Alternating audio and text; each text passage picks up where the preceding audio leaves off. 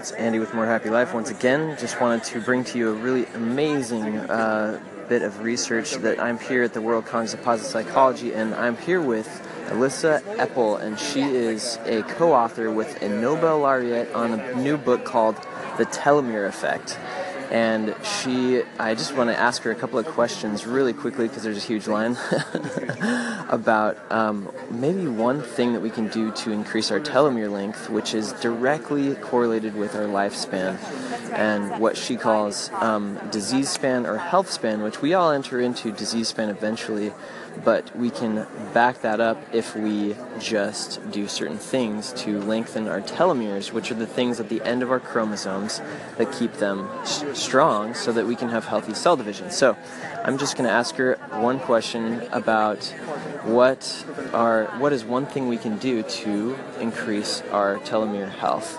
So here we go. In just a minute, I'm going to get her on the phone as soon as I get up to the front of the line. for many busy people, prioritizing relationships and people over won't really matter in the long run. Okay, so I kind of got that clip from her, but it kind of malfunctioned as you heard. but you saw, you heard her voice, uh, beautiful voice there, and um, what she was saying is prioritizing relationships is really important because it increases um, our uh, our levels of the telomere, telomerase is how she says it. Um, so I thought that I would at least just kind of clarify that. Um, she, uh, with the anchor functionality, you have to hold it right up to your ear, and so I should have just hit the record button instead of uh, telling her to hold it like a phone, but that's okay. And I'm grateful that she was even able to talk to me at all.